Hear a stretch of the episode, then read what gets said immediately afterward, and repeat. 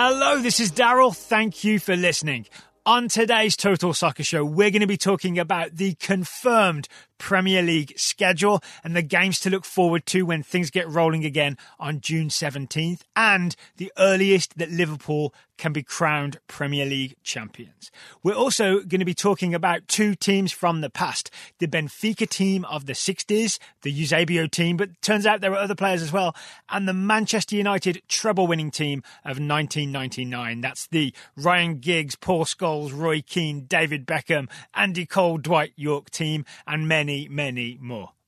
After that, we'll be talking about Timo Werner's almost confirmed at time of recording move to Chelsea from RB Leipzig. And we have a listener question about how that affects Christian Pulisic. Before we get started, I have two things I want to tell you about. If you're not already listening to Football with Grant Wahl, the new podcast that Taylor and I have been helping with behind the scenes, I encourage you to listen. Uh, Wednesday, there was an interview with Roberto Martinez. Um, on Thursday, Grant published an interview with Tony Sanneh of the Sanneh Foundation and of 2002 World Cup fame. Here's a clip with Tony talking about racism in the United States. I think, you know, everybody wants to help. Nobody likes the problem. Everybody realizes we have the problem. But are we really are we willing to do what it takes to change the problem? And that means, you know, an overall on a lot of systems. So yeah, so what do you when people ask, what can we do? What do you tell them? Well, I, I say, you know, one, you know, there's a lot of organizations that do this professionally. They're struggling to really get a lot of work done because they don't have resources. So donate on a regular base to organizations. You know, um, you know, in Minnesota, everyone went out and bought diapers and food and took it to where everything burnt down. There's a lot of food serving organizations that probably buy food um, 20 cents on the dollar, right? Um, that, that struggle. So I think connecting with the right people um, would help.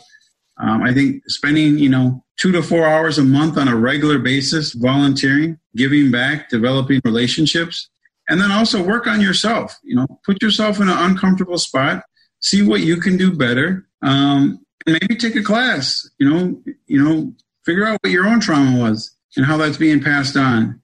Um, and you know, invest in if you're a business owner, and invest in some you know anti-racism or cultural sensitivity training. You know, try to understand and not just African Americans and you know Latinos and Asians and you know everybody has a different story, and I think understanding it is key. So when people ask me, I said, you know, these are all things that you can do, but like don't do it for 30 days and then you know you did in the in the in the i don't even in the pandemic you know george floyd crisis in in 2020 you know you know what you should say is that's the day that you changed your life right? That's the day you started to to commit to change and it, it stopped becoming lip service or something that's trendy to do to hear the full interview and future interviews, you need to subscribe to Football with Grant Wahl. The link will be in the show notes.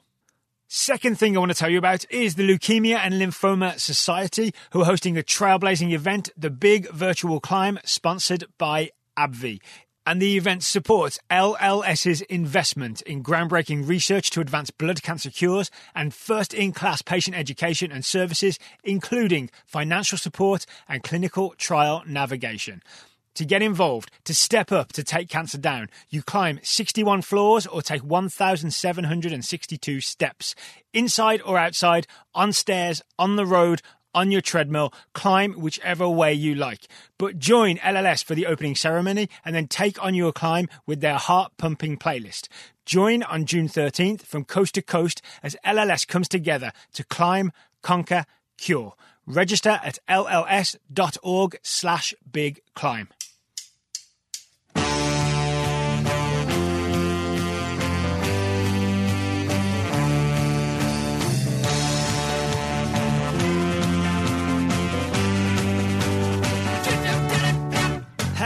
Hello and welcome to the Total Soccer Show. My name is Daryl Grove and I'm joined by a man who knows exactly what he's doing on June 17th, 19th, 20th, 21st, 22nd, and so on. His name is Taylor Rockwell. Hello. Hello. I was excited about it until you listed it out that quickly, and now I'm scared. It's a lot of football. We have the official Premier League schedule and uh, kickoff times and uh, television stations that it will be on when Premier League football makes its return Wednesday, June 17th. Do you have the list in front of you, Taylor? I do indeed. All right. So if listeners don't know, it all starts again, Premier League, behind closed doors, obviously, but on NBC Sports Network, which is where we left it. Um, Wednesday, June 17th, 1 p.m. Eastern, Aston Villa versus Sheffield United. Uh, we thought this was going to happen. It's officially official today. Then 3.15 Eastern, Man City versus Arsenal, which with all due respect, that's the one to be excited about. Yes, I don't think that you need to even qualify it. Uh, maybe you're a Villa fan, maybe you're a Sheffield United fan, but yeah, I think for most neutrals, Man City, Arsenal, uh, what for like apprentice versus master, yes! so to speak. I, Yeah. I was wondering if you'd beat me to that or not. I'm ready for that line to happen. Only a master of evil, Mikel. if, uh, if Arsenal manage to beat Man City, because the big news is if Arsenal beat Manchester City, if Manchester City lose that game, then on Sunday, Everton versus Liverpool, 2 p.m. Eastern on NBC Sports Network. If Liverpool win that game, away question mark at Everton because we don't know what the venue is going to be, but theoretically away. Um, if Liverpool win that game and uh, Man City lose that first game against Arsenal, Liverpool will be crowned champions of the Premier League. If not, Taylor, it's just going to happen at a later date. Uh, yes, I think that is that is definitely likely, barring some catastrophic incident. The assumption would be that Liverpool win it eventually. Uh, the question is just how soon. I do love the idea of them reopening, Man City lose, Liverpool win, and then it's just sort of like, all right, well, I guess that's it. Should we call it a call it a season? like everybody where they are? All right, we're good. Let's keep going. Uh-uh. We've got Wolves hunt for a Champions League place, or more Yeah, yeah. realistically, a Europa League place. Um, so um, we talked about this off air, but what we're going to do, especially for the early rounds, is we're going to cover a, almost all of the games, right? Basically, the big, big games we'll make sure to give coverage to, and it's going to be coming at you every single day because there's that there's those Wednesday games, and there's Friday, Saturday, Sunday, one game on Monday, and then the whole next match week starts again on that Tuesday with a midweek schedule. Then it goes all again on Saturday. It's going to be just the it's going to be like the World Cup, right? The occasional day off, but mostly multiple games a day, um, with the Premier League just rolling through the remaining fixtures. I would go with infrequent over occasional days off. Uh, yes. Uh, so, th- so I think I'm prepared for that. Uh, I do like that we will still get our very, very busy summer. We weren't sure if we'd get that. Yeah. I do have questions, like if NBC decided to just go full 30 Rock, and that's why they're using Peacock uh, to describe the channel that we can find these games on. Do you I know? hope About, they're do you know about Peacock? I'm, I'm assuming it's their streaming service. Yeah, it's their streaming service which is recently launched or about to launch. Um, and just to be really clear, Peacock for most people is available for free with ads. Um, But if you have the free version, games won't be shown. You you will not be able to see games on the free version of Peacock. The games will only be available if you are paying for one of the, the premium versions of Peacock. But those games are also on NBC Sports Gold, which is where all these sort of overflow games, often the Wolves games, um, Yeah. were to be found anyway. But like looking at the schedule, I do you understand what I'm getting at? Which is that there's a joke in 30 Rock where they start using peacock as an adjective. So it's like, does that peacock with you? And that's all I see here now is NBC just really expanding to use peacock wherever they can. I forgot about that. I forgot about that. Yeah. But let, let- me just get this out to listeners though. The, the main thing to know is the majority of games, and looking at the schedule, I want to say 85 or so percent. It's on NBC Sports Network, or those Saturday 12:30 kickoffs are kind of as usual on the big NBC channel. Um, so you're going to be able to watch. You're going to be able to watch all kinds of games here. For example, the first game that's on Gold slash Peacock is Bournemouth versus Palace, which, with all due respect, again, it's not one of those high-profile games that everyone's going to be clamoring to see. Uh, no, not so much. I mean, you know, we got Wilf, Wilf Zaha in there. That Yeah. is pretty much it. Oh, I'll tell you Yep, what. okay. If you'd offered me that five weeks ago, I'd have been all over it. I might have paid fifty dollars to watch that game. Yeah, now we're all spoiled with Bundesliga games and We sure whatnot. uh, so yes, I'm excited for the, for the Premier League's return. I'm excited to stay busy and watch lots of games. same, same. Well, we'll be doing that, and then we'll be talking about it. I'm sure we can rope Ryan Bailey into it as well. I would guess so. Um, okay, so I'm glad that we've we, that we've got that information out there. I'll put a link in the show notes so people can see the schedule for themselves and plan accordingly. Um, on the rest of today's show, Mr. Rockwell, we are going to be playing another game from the Champions Champions Cup of History, sponsored by Bill and Ted, or Ted and Bill, as Bobby Warshaw calls them. yes, we are. he Today just- we've got. maybe maybe Bobby just has a different order of preference of uh, of Alex Winter and Keanu Reeves.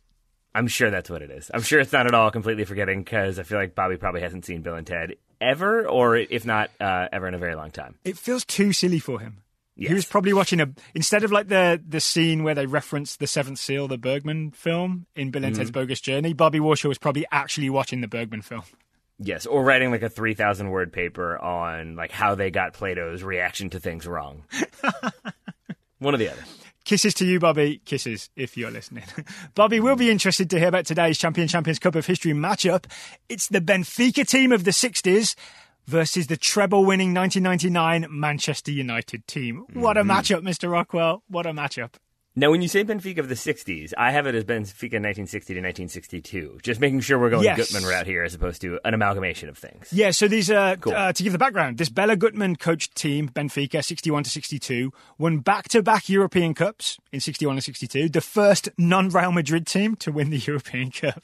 Um, Guttmann leaves after 62, right? Essentially because the board won't give him extra money. Um, famously puts a curse on them. Uh, but they do continue to make it to the European Cup final. I believe they go back in 63, 65, 68.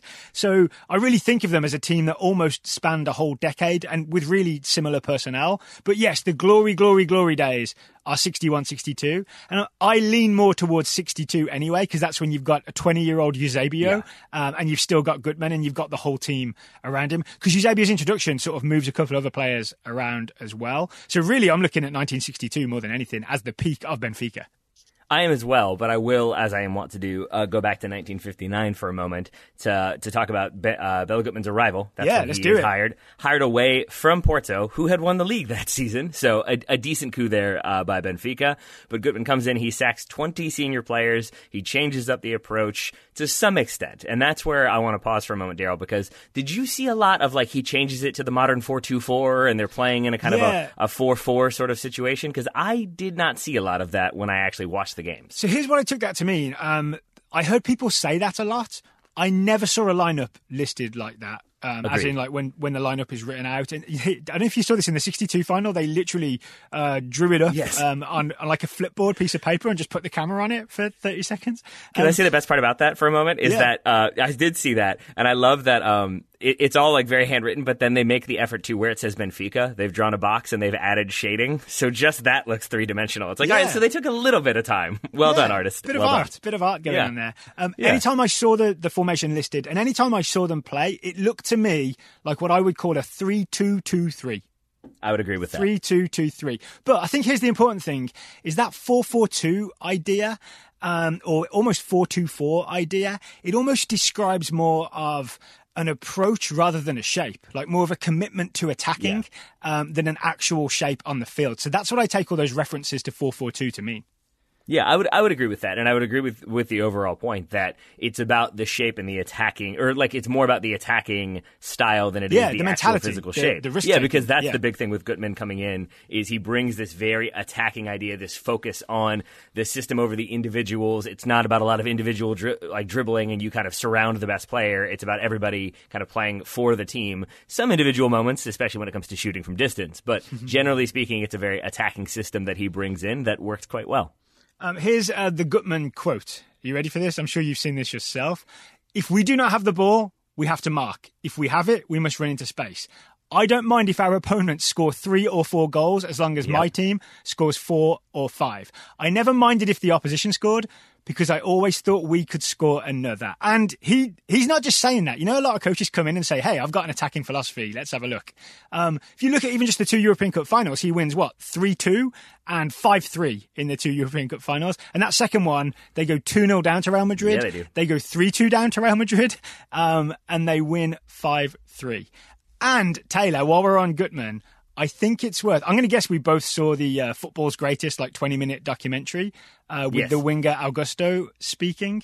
Um, he, the I think I I think I saw it there. Or I might have seen it elsewhere. The halftime talk. The halftime halftime talk, talk, yeah, Yep. when Benfica were losing what uh, three two to Yeah. Real Madrid, Goodman does not give a tactical speech at all. Um, what what I heard Augusto the winger re, re, retell is that in his weird mix of Portuguese, Spanish, and Italian, so just some basically pulling from various Latin-based languages, um, Goodman told the team, "Real Madrid tired, Real Madrid old." Real Madrid cannot Old, run. old, old. yes. Di Stefano, Di Stefano dead, dead, dead. So essentially, and he's not wrong, right? This is almost a lot of the same players from the like mid uh, mid fifties onwards Real Madrid Mm-hmm. team. A lot of these guys are in their late thirties at this point. He and he was right. He was absolutely right. But it's a very basic tactical thing, right? To just say these guys are old. Di Stefano dead, dead, dead. Um, keep going, and you guys are going to win. And he was hundred percent right. Like a twenty-year-old Eusebio is definitely going to outrun um, a, however old he was. Di Stefano. Although Di Stefano was still doing his weird thing, right, where he just goes up and down the middle of the field and is constantly everywhere, just less effectively than he used to. So bravo to Bella Guttmann for his commitment to attack. And, and it is the case that, like, p- part of that I'm assuming is his lack of fluency with uh, Portuguese, at least at that time. But I also think if you look at the kind of just basic message there is don't panic, keep doing what you're doing. Yeah. They're tired, you'll win. That mm-hmm. makes a lot of sense because I think there probably was an inclination, especially when you're going up against this Madrid team that were so dominant, so so like talented, have the depth they do, have the names they do. There probably would have been a moment of like, okay, let's change it around. We're going to go really defensive, and then we'll counterattack. But as soon as you're sort of completely adjusting your approach to what the opponent is doing, you're losing some of that momentum, and it's going to require your players to kind of change it up and think a little bit differently. Whereas you sort of double down and re-emphasize the system that everybody already has such familiarity with. I think you're sort of reminding them like, just do the basics. You know what to do, and we saw them do the basics in the second half as they sort of tear Real Madrid apart. Yes, it finishes 5 3. Okay, I think we've talked quite a lot about Guttmann. Let's Yeah. start talking about some players. The first name that everybody thinks of with this mm-hmm. Benfica team is Eusebio. And I want to talk about Eusebio, but before we do, and we should talk about him first, it's worth noting that this team was not all about Eusebio, right? This team won the 1961 European Cup without Eusebio. He just makes his debut like later, I think later that season after they've won the trophy, right? Yep. Um, he obviously becomes like arguably the best player. There's a shout for Coluna as well. That's a player I really want to talk about. But He's the best player.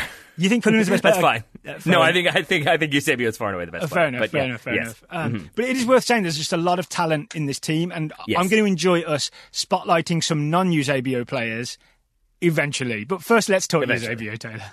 Let's do it. I cannot remember which of the books I read about him uh, talked about it. I want to say it was Inverting the Pyramid, but it might have been another one. But there's an argument that he is sort of the archetype of the modern footballer. That is someone else's language, not my own. But I do Hmm. Sounds like agree Jonathan with Wilson.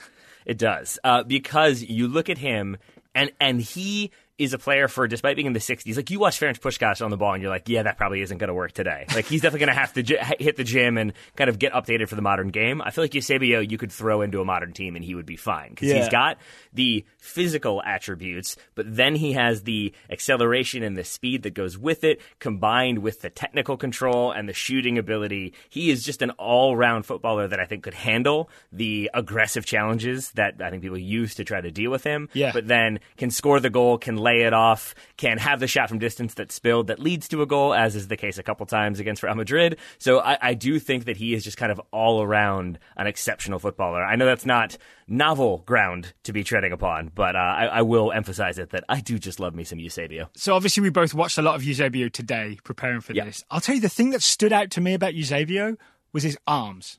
I mm-hmm. don't know if it's just that I noticed it and couldn't stop noticing it, but Eusebio is always moving his arms at weird angles. And I think I think part of his game might be that he was always had magnificent balance because of the way he used his arms.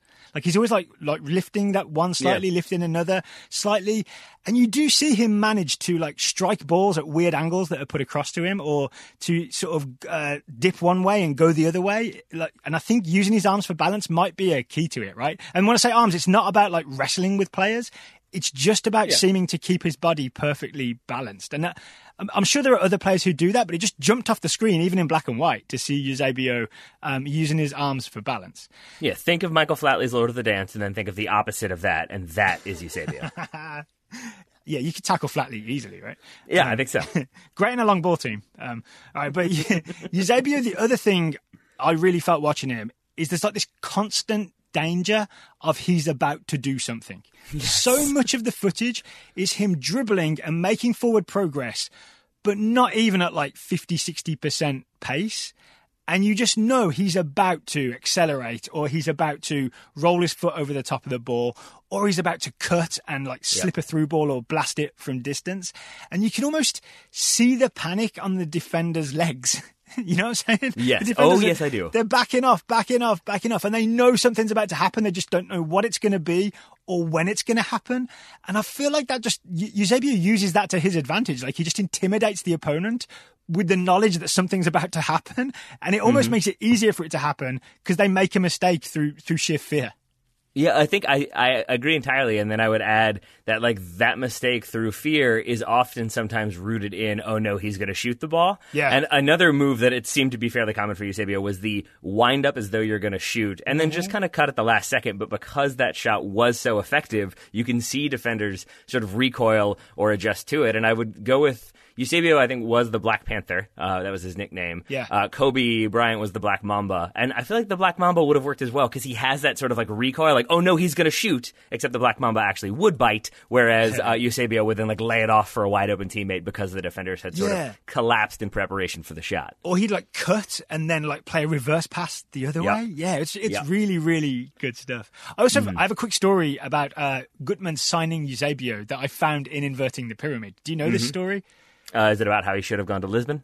Yes, but I'm going to assume our listeners don't know this story, so I'm going to tell them instead of you. How about that, Taylor? That's fair. Um, so Bella Guttmann, he's the Benfica coach. Um, he goes to a barbershop, right? Gets his hair cut, according to this, every five weeks at a barbershop. Um, while he's there, one time he sees a Brazilian coach named Bauer, Carlos Bauer, right? And Bauer's about to take a Brazilian team on a tour of Africa, a small Brazilian team. Um, and Guttmann says to him, "Hey, keep a lookout for players. Let me know if you see anybody." Five weeks later, they're in the same barbershop at the same time. Just they're just on the same haircut schedule, basically. And Bauer tells Bella Guttmann about a player he's seen in Mozambique uh, playing for a team called Lourenço Marques, and that uh, Bauer says, "I tried to sign him for my team, couldn't afford him." Um, but this team's a feeder team for Sporting anyway, Benfica's big rivals, and I think he's going to end up there. Guttmann makes a phone call and hijacks the deal, and that's how Eusebio ends up at Benfica. Because Guttmann has a regimented uh, appointment system with his barber, and it's the same as Carlos Bauer. Eusebio ends up at Benfica. I want to I want to double down on something there though. Uh, to your point about like they were a feeder club, the one that Eusebio was playing for for Sporting. Worth remembering at this time for folks who don't know, Mozambique is a Portuguese territory. It's a Portuguese colony, I think, still. Yeah. And so the three largest clubs in Portugal, uh, Porto, Benfica, and Sporting, all have their sort of zones carved out, and they basically didn't cross into each other's. So Benfica crossing into Sporting's to get Eusebio very contentious to the point where the I think the end of that story is that they have to fly him in like under a false name, and they like consider hiding him because they're worried he's going to be kidnapped by Sporting to then sign for them, like literally kidnapped in order to sign for another team. That's how highly touted this player was. That at the same time, I feel like not that many people had seen play. Yeah. but you understand why now with uh, the reputation he has and the success that Benfica had with him in the squad. And what, what's his final goal totals for uh, Benfica are ridiculous. Several. I think it's several. 473 goals in 440 games. That's a lot, Taylor.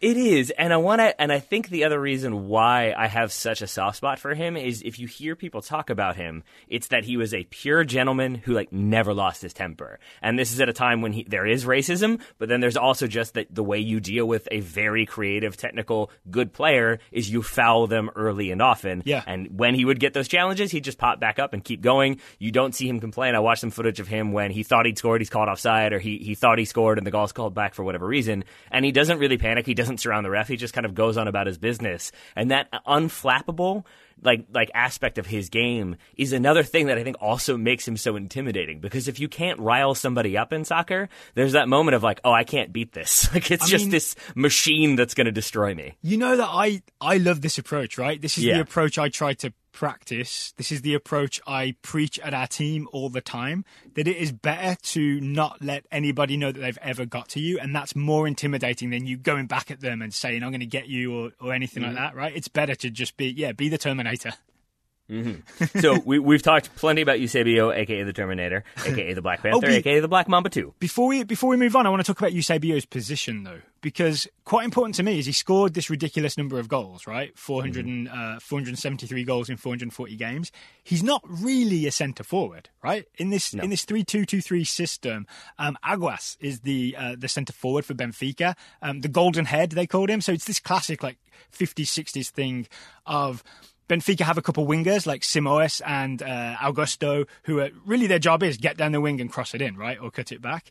So they have that like classic two wingers and a centre forward, and then Eusebio is essentially underneath Aguas, um, alongside Santana, who's another guy from Angola, which was a Portuguese uh, colony, right? So there's there's a strong Portuguese colonial thing there.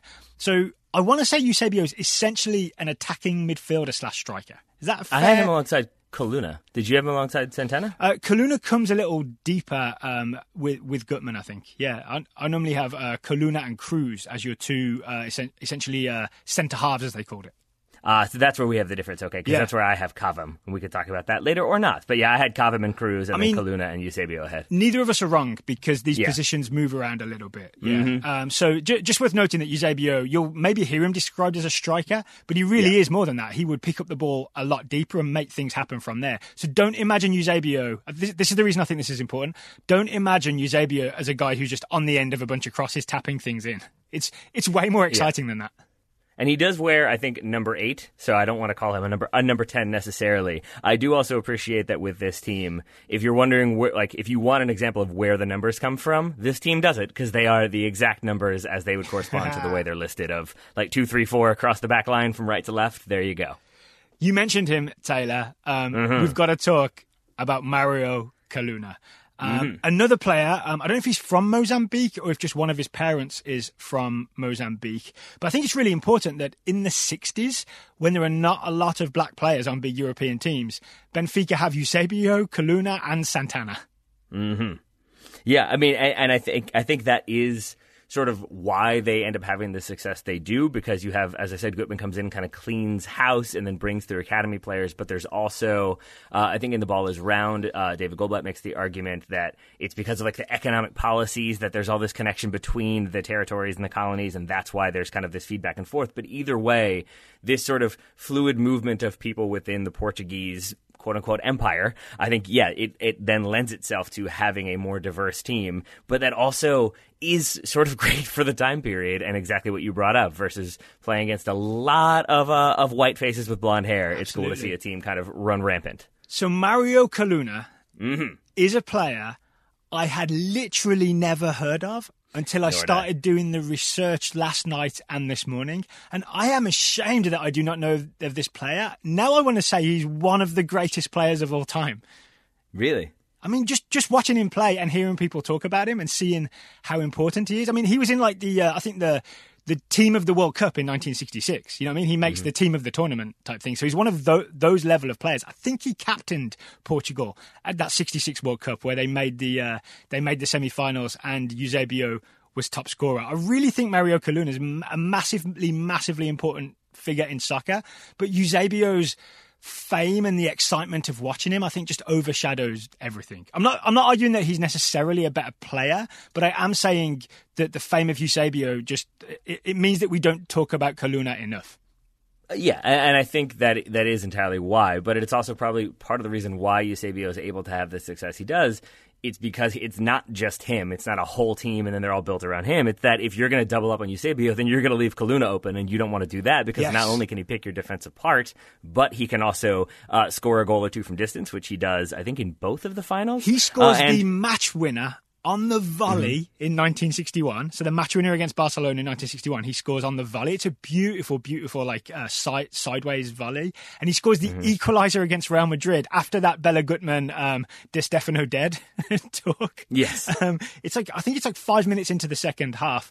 Um, Coluna scores the equalizer to make it three-three from distance, and then Eusebio scores the next two goals. Right. So there's the importance of uh, Coluna, or as his teammates called him, Senor Coluna.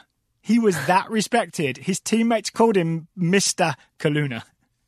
I oh, okay. I like that. Uh, to to your uh, earlier query, uh, Coluna was born uh, in Africa, as was Eusebio, as was uh, Jose Aguas as well. Oh, I did not know that. Born in Angola was Aguas.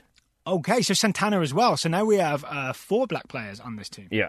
Yeah. So you see the um yes, I don't See, that's the thing is like I don't know if Aguas is like if he's maybe very light skinned. Uh, I know he's born in Africa, but it might have been that's what I was talking about with the sort of like movement back and forth between Yeah, yeah. the colonies. That I think it was fairly common for Portuguese people to leave Portugal to go look for jobs elsewhere, Fair. usually within the territories, and then they would kind of repatriate afterwards. Okay, fair enough. But either right, way, thank you've you. got a, a diaspora returning. There Thank go. you for researching that, but I'm not ready to move on from Coluna Let's just yet. Um, Here's uh, the quote from the winger, uh, not Augusto, who's on the documentary, but Antonio Simoes. Here's what he has to say about Coluna.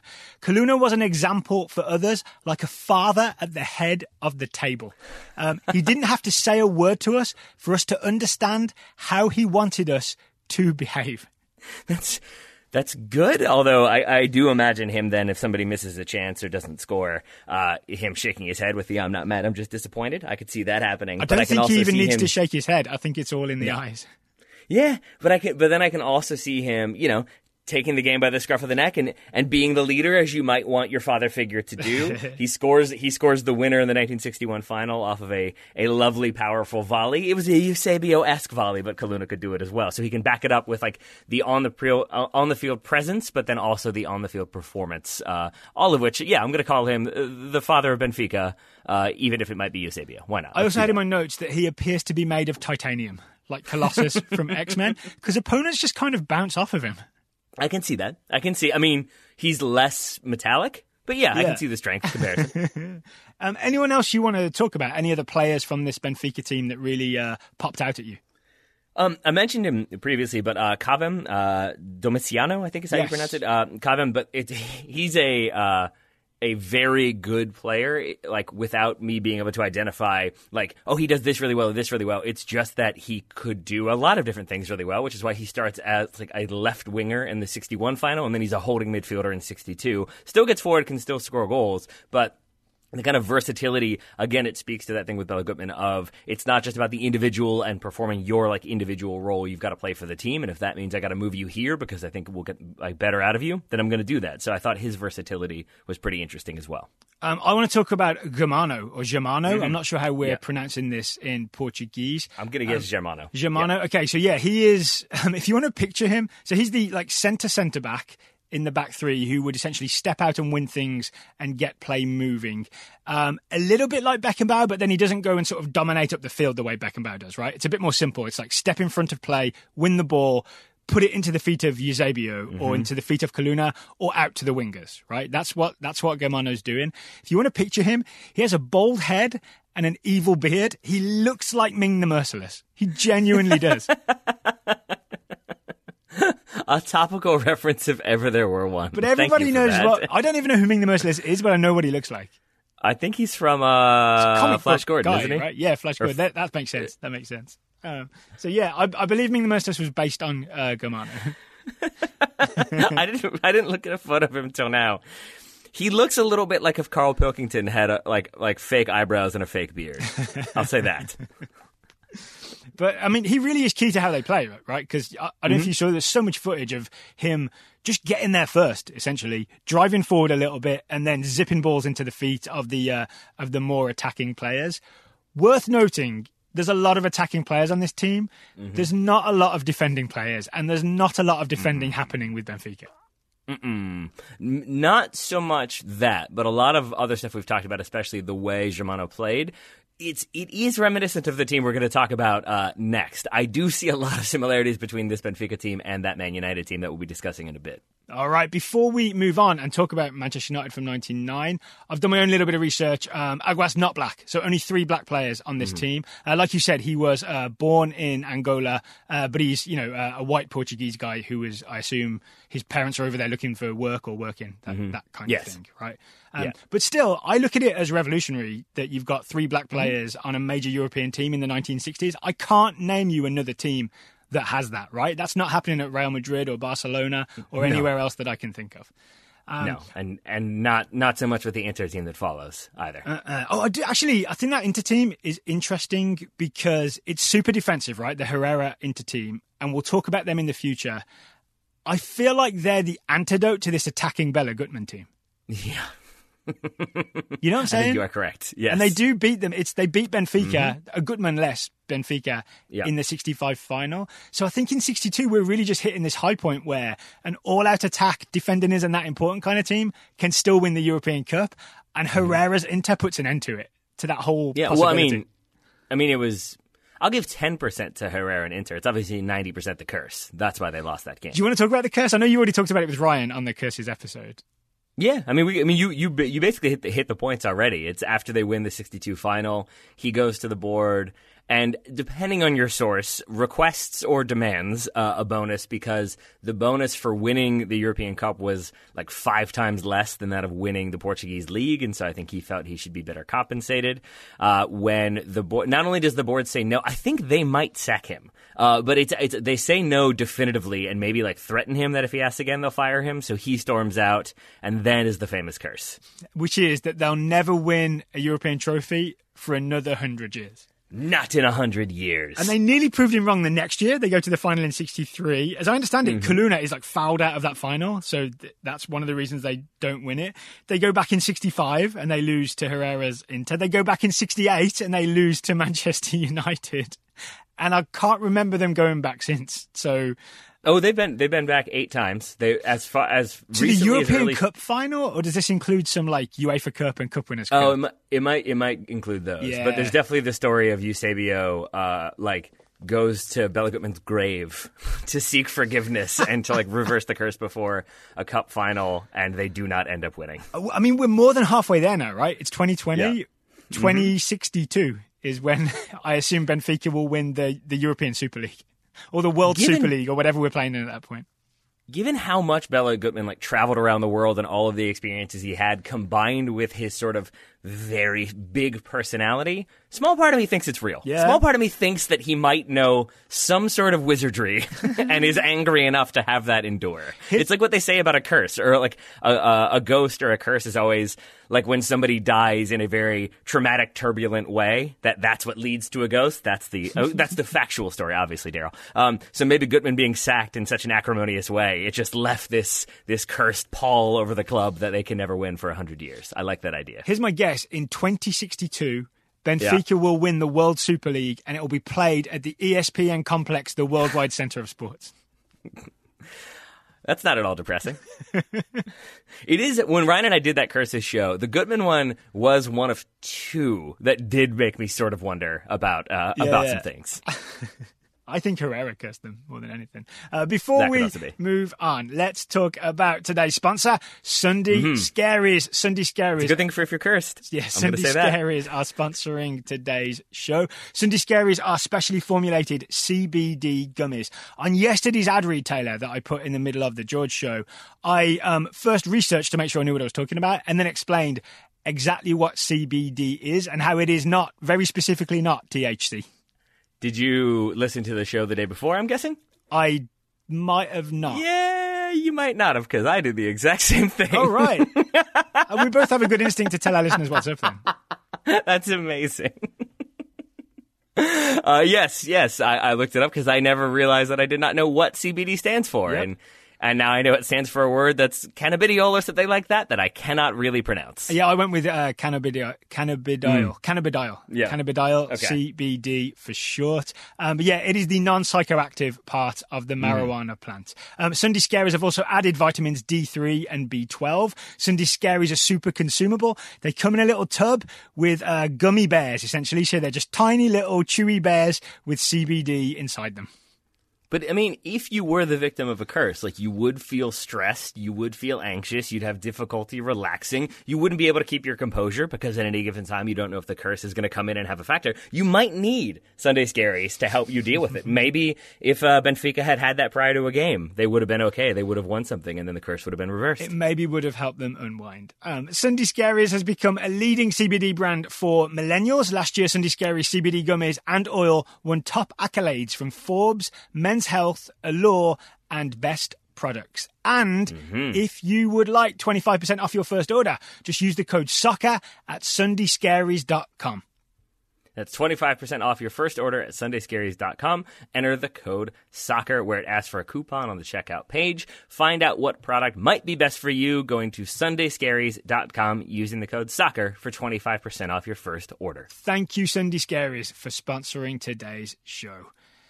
All right, let's move on and talk about Benfica's opponent in the Champions Champions Cup of history. It is Manchester United 1999, the treble winning Manchester United team. Taylor, I'm going to just hand it over to you to, to set up this team because I'm sure it's a team that's dear to your heart. That is a very dangerous thing to do, my friend. Uh, you're gonna throw it over to me and then walk away for 15 minutes. Well, I'm, is that the plan? I'm also editing, so I can I can take pieces out. Sure. I mean, the the basic shape, uh, though he says they did not play a 4-4-2, is a 4-4-2. Uh, you've got your Peter Schmeichel in goal. You've got your Jaap Stam at center back. Do you want me to go through all the names or just talk about kind of who they were and why they're in this competition? Well, let's give them. Uh, let, yeah, let's give listeners the uh, the back to front. So Schmeichel in goal, Stam and Ronny Johnsen is the usual centre back partnership.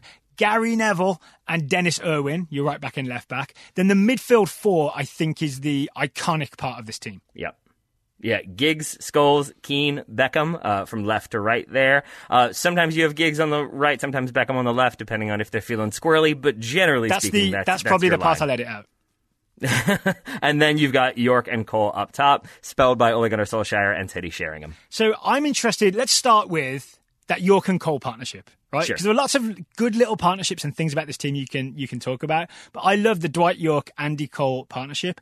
I think 98 99 was Dwight Yorke's first season. They just bought him. You are correct. Um, absolutely from was. Aston Villa.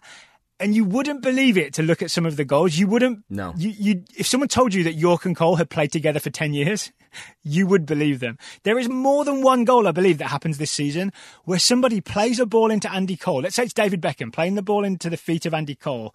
Andy Cole just like steps over it, lets the ball run um, to Dwight Yorke, and then Andy Cole makes a run in behind, and then Dwight Yorke plays him through. There's more than one goal like that.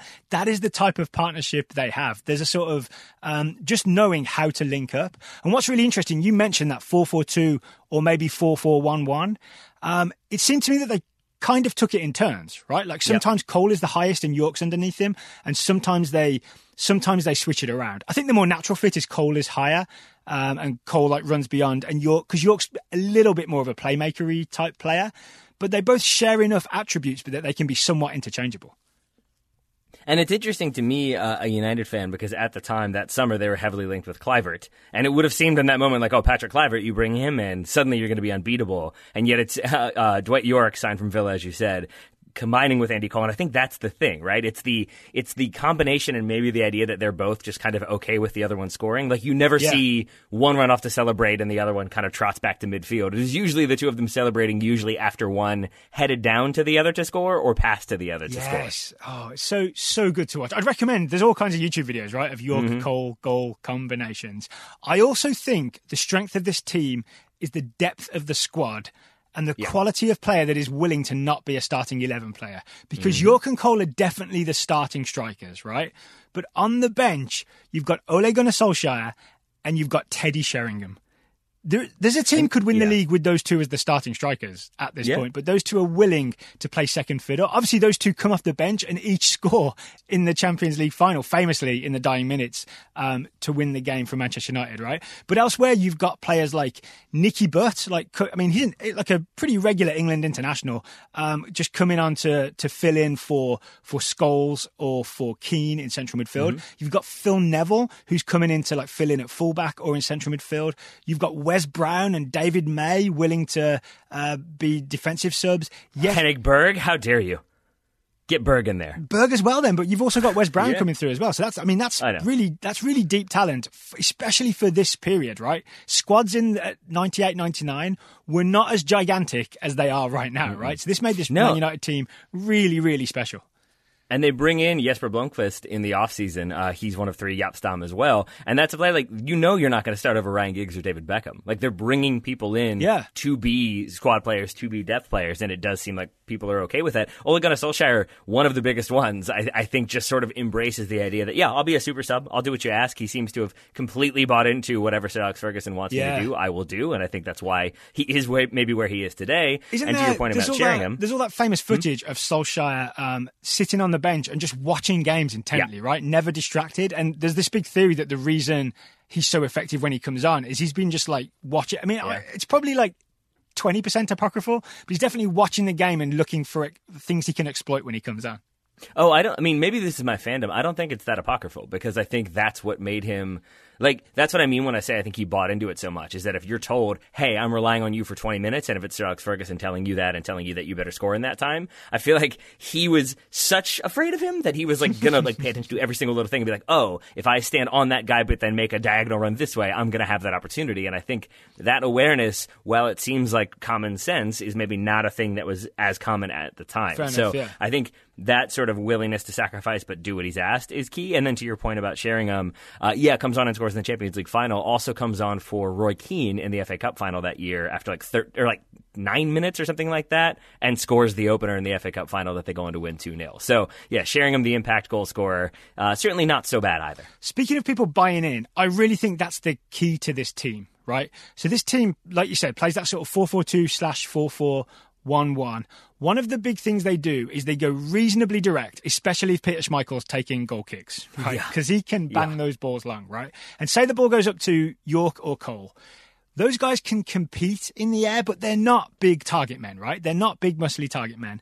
Um, either they win a knockdown and like United build the attack from there, or they lose the knockdown, but then Man United swarm, right? It's Roy hmm. Keane going in to win the ball, or it's Beckham, or it's Giggs, or it's Scholes, or it's Yorke or Cole going in to win the ball. And it's that like ruthless competitiveness is what I think of when I think of this era of Manchester United team. And I, I would add that as well to when the other team is trying to bring the ball out of the back. It's not like a high press, like a, a Leipzig type thing, but there's definitely as they approach midfield or even get anywhere near to it, aggressive defending starts from the front, right? In a pretty compact formation where everybody's working hard and everybody's staying in shape and there's no space to be exploited and they're, they're coming to win the ball back. And then when they win it back, they can possess. They obviously have the ability and personnel to do that.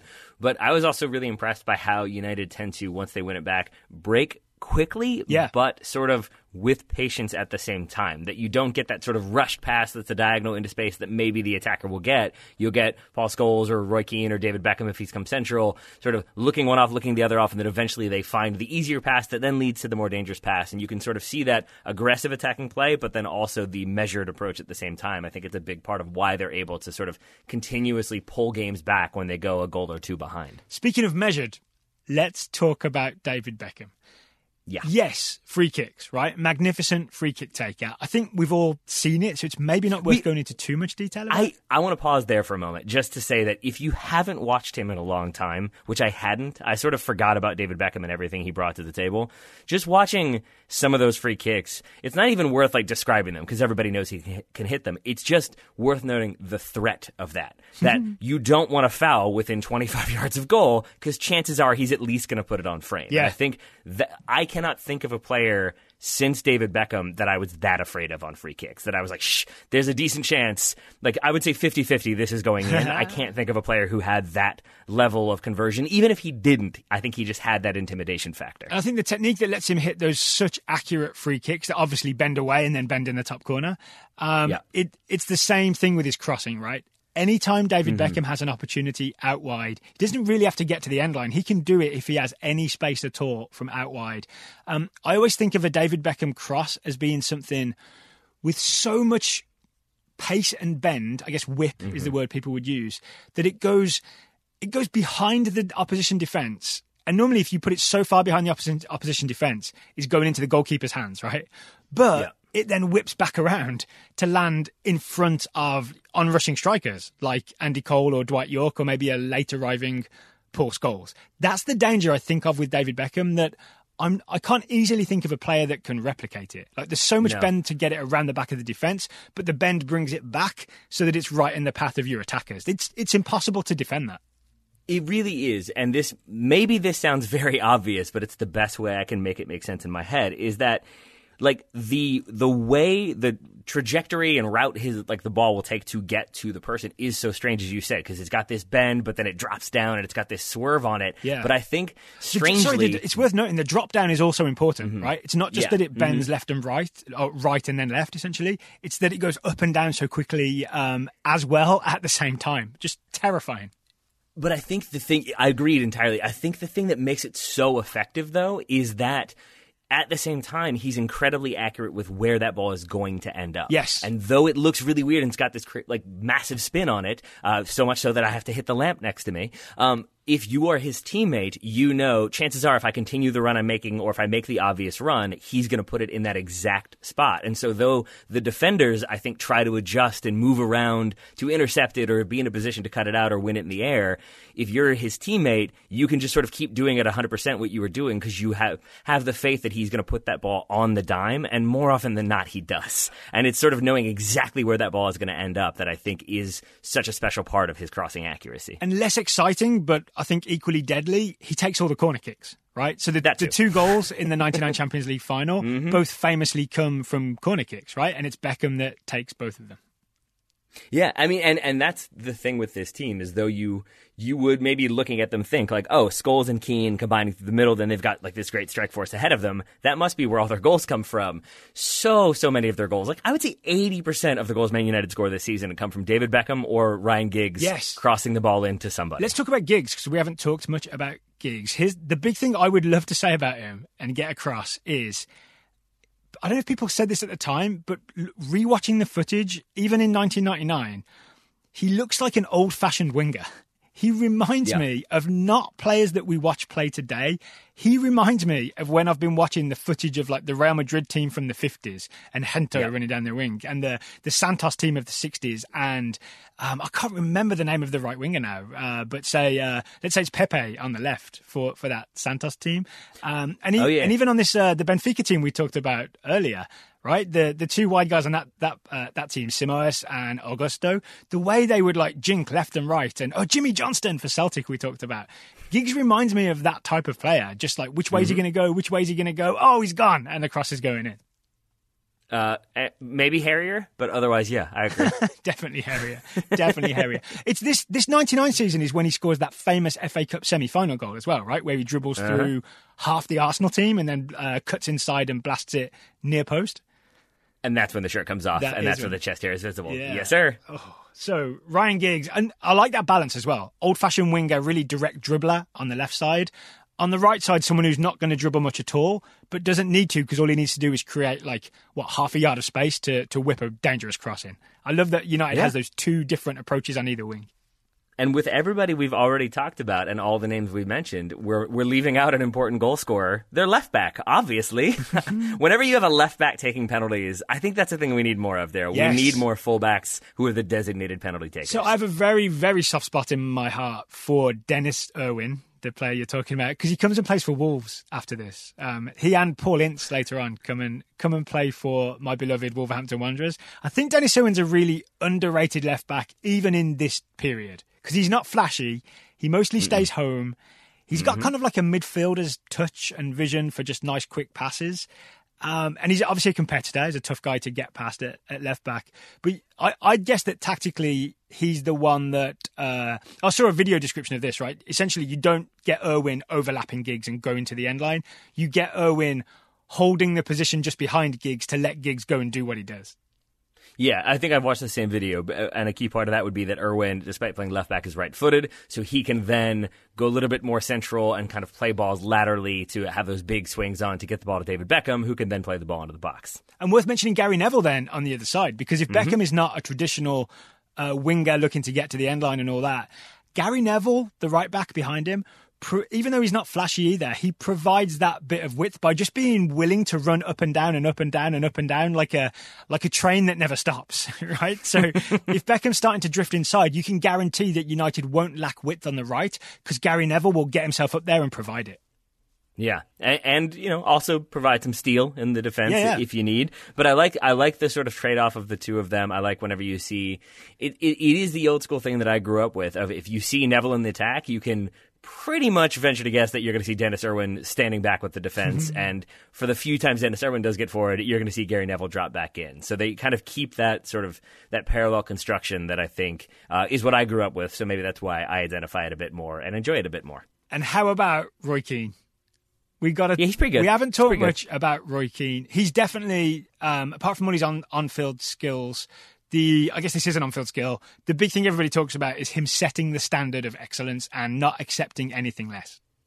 Yeah, I mean, and th- this is where we talk about the way they play. Obviously, where whenever goals are scored, which they were routinely against this team, especially early on in the season, he's the one who's going to let people know about it. He is going to be the one to, to have some screaming fits, but then also, as we know in training, is going to be the one to stare at you if you make a mistake, if you fail to control the ball. He's going to let you know about it, and I think rather than that be a sort of harsh uh, negative thing, which is what it does become, which is why he ends up leaving in the way that he does. At this time period, I think everybody is so bought in and on the same page that it becomes a motivating thing and less of a like, oh, I made a mistake, sorry everybody, and more of a like, oh, I made a mistake, that will never happen again, I promise. Well, this because this is still in the period where Roy Keane hasn't had all the terrible injuries and can still motor box to box Yeah. to box to box and really control a game that way, right? Because I know people think of him as the tough guy, the guy who's gonna like you know put a put a reducer nasty tackle on the opposition's best player, and he kind of was that guy.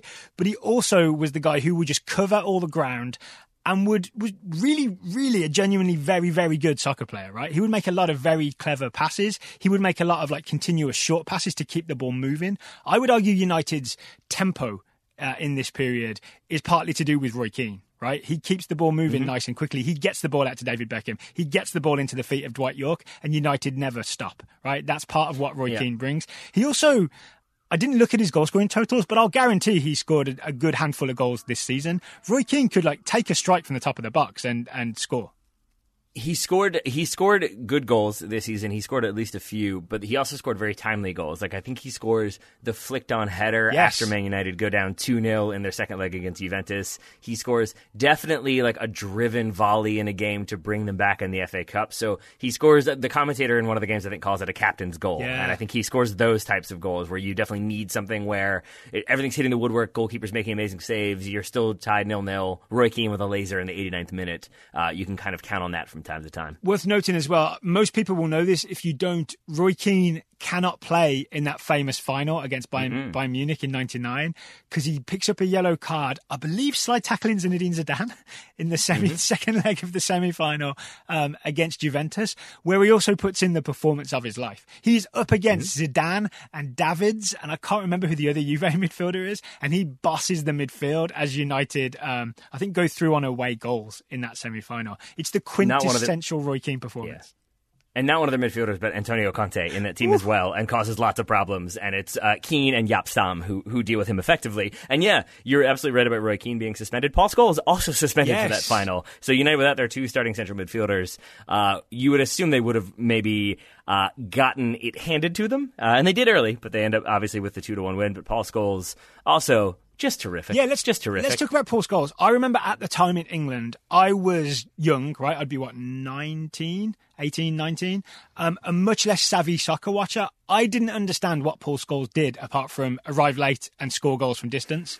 Um, rewatching some footage, it's it's not quite the Xavi-esque Paul Scholes of later in his career, but it is a lot of like quick, smart passes and really accurate, like spraying the ball out wide. Right, the ball gets to Beckham and Giggs and gets uh, balls in behind for Cole and Yorke a lot of the time from the foot of Paul Scholes. Yeah, yeah, and and and that is again similar to what we were talking about with uh, Ole Gunnar Solskjaer. That Paul Scholes, like you know, he could go on a dribble, like, and he would do that occasionally, but it wasn't necessarily about like I've got to get mine, I've got to get the goal and the assist. It was like I'm going to do what's been asked of me. I'm going to keep the ball moving. I'm going to keep it simple. I'm going to combine with Roy Keane. But then if I have to, if everybody else is marked off, I can take it like the game under control if I need to. And I think his sort of uh, versatility there is overlooked at times. One final thing that I think is worth noting, because people won't remember this, is uh, this is David Beckham's redemption season. Do you know about this is. Mm-hmm. narrative? So, in the '98 World Cup, he famously, uh, while he's lying on the floor, flicks a flicks a little kick at uh, Diego Simeone. I think it is calf, and gets Mm-hmm. sent off in the round of 16 game at the World Cup. People in England hate him for this. They absolutely hate David Beckham. He is burned in effigy that summer when he comes home. This could have been the worst season of his life. But it's real credit to David Beckham that he, I don't know if he puts in the work or just that it adds an extra bit of like almost Michael Jordan Michael Jordan esque determination of needing to prove something to someone. Um, David Beckham has this incredible season. By the end of the year, everything's forgotten from not just Man United fans, but the entire the entirety of England. That is true, and it is also the case that the team that they meet before they meet Juventus, so in the quarterfinals, they've got Inter yeah. uh, with Diego Simeone mm. in the mm. squad, and against that Inter team, he puts in both of the crosses for both of the goals. Also has one that should have been finished. But yeah, I think the double assist against Simeone, who gives him the very aggressive handshake before the start of the game, yeah. uh, as you would expect. So he gets it sort of on the field and then off the field. I think it gets that redemption. That's quite a route to the final, isn't it? Inter, Juve, yes. Bayern Munich. I love uh, Gary Neville at one point when the draw is about to be announced is terrified, asking the commentator, "Are Juve still there?" Like he really does not want to get Juve, and they end up getting them all the same. well, it worked out all right, didn't it, uh, Mr. Yeah, not too bad. Okay, Taylor, what happens yeah. when these two teams play each other mm-hmm. in 1962 in Portugal? So I think it is uh, briefly a very close game, and I think Manchester United do end up winning it. Uh, that might be my bias here, so I'm happy to have you uh, well, disagree or uh, fundamentally disagree. Let's see how convincing your argument is. Sure. Mm-hmm. So I think uh, the reason why I think it's slightly closer in the beginning is a couple of different a couple of different reasons. I think the kind of discipline of Benfica that they're playing this system, but then have the talent to cause problems. Uh, I think that could catch United out. But then this is also a Manchester United team that routinely conceded early, especially in the Champions League, and especially from mistakes to Peter Schmeichel. This is his final season with Manchester United, so I can see one of those like distance shots from Eusebio getting spilled and turned in uh, because I do think that with the kind of commitment to attack that we've seen from Benfica and that we've talked about with Benfica, this feels like a game that would go sort of 5 3 or 4 2. I think there's going to be goals either way, but I think Sir Alex Ferguson's ability to adjust is probably why Manchester United are able to pull this game back. So I disagree that Benfica even have that strong start. I okay. think Manchester United win this because I, I would really disagree with the idea of Benfica being disciplined. I think of them as Béla Guttmann's just like established this super attacking style. And they always look a little shaky to me, right? Like mm-hmm. it's them that concede early against Barcelona in the 61 final. It's them that concedes early ish, concedes two goals against Real Madrid. They are not a team that goes out with a sort of let's ease into this with a defensive game plan type. I didn't say I didn't say defensively disciplined, my friend. I said they are disciplined in terms of their attack. And I think that they will be basically the Béla Guttmann thing of they will try to beat you by scoring more goals. So I think they're just going to be ruthlessly attacking, and I think Manchester United maybe would get blitzed by that. But then I think Manchester United pull it back because of that lack of defensive discipline. See, I have faith in Man United's defending the way that they have yeah. that that pretty compact four four two, and I think like the the aggression of Stam, you got Johnsen, Keane, and Scholes. I think there's a lot to deal with. I'm not saying Benfica don't score, right? Uh, uh, Eusebio is terrifying. Eusebio is going to get Eusebio is going to get through you. Coluna's terrifying. Santana's all kinds of all kinds of technical. But I think some of the old fashioned things that Benfica do outside of that, like Simões and Augusto going down the wing, getting crosses in, I don't see that being very effective at all against like you know trying to trying to Simões trying to beat Gary Neville and put a cross in and hope that Águas gets his head to it. I think that constantly breaks down either as he tries to go past Neville or as Jaap Stam steps and wins that. Hmm. Yeah, I mean, I think as long as you have Jaap Stam doing this sort of stopperish job that he came to do with Manchester United, where he steps out and then Johnsen drops in, yeah. I think that definitely disrupts at least some of what Benfica would want to do. And here's the other big thing I think it's about space between the lines. I think okay. there was much less focus in the 60s on denying opposition teams space between the lines, like the space between defense and midfield and forwards. Every time I've watched footage, it's kind of a lot more exciting because there's just always a lot more space seems to be open. And this 99 United team, it's not a modern, like there's been 20, 21 years since, right? So there's been 21 years of tactical advancement but it's it's more modern than Benfica's team, and there, it is a much more it's a post Arrigo Sacchi, right? So it's a much more compact four four two where the Keane and Scholes aren't going to let there be enough space behind them for Eusebio to find space behind them and in front of the Manchester United defence. So yeah, Eusebio I, would have a yeah. lot more work to do to dribble through this midfield and defence than he did in the 60s.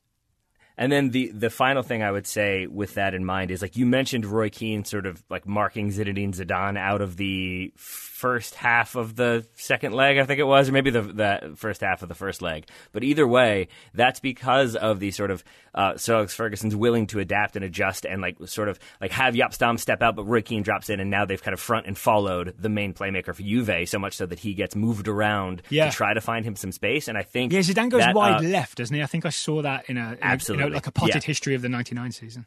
There we go. Yeah, and so I think if you have Alex Ferguson, even if it, even if it were close, which you're saying it might not be, but even if it were at halftime, I think his willingness to sort of change it up and experiment a little bit and say like, okay, we're going to put this person here and see how that impacts what we're doing. Versus, I think Béla Guttmann. I mean, it is kind of just straight up the case that if he has the the language uh, barrier, maybe he can't convey things as much. But I think also it's always going to be about sticking to the system and just making it happen. Yeah, there's no- Uh, there's no- maybe Man United will get tired. Is is going to be halftime? Yeah, there's no halftime Real Madrid tired Real Madrid old team talk available Uh-uh. No. here, right? Not so Yeah, much. It's it's it's not going to work. There's going to have to be some major major major adjustment.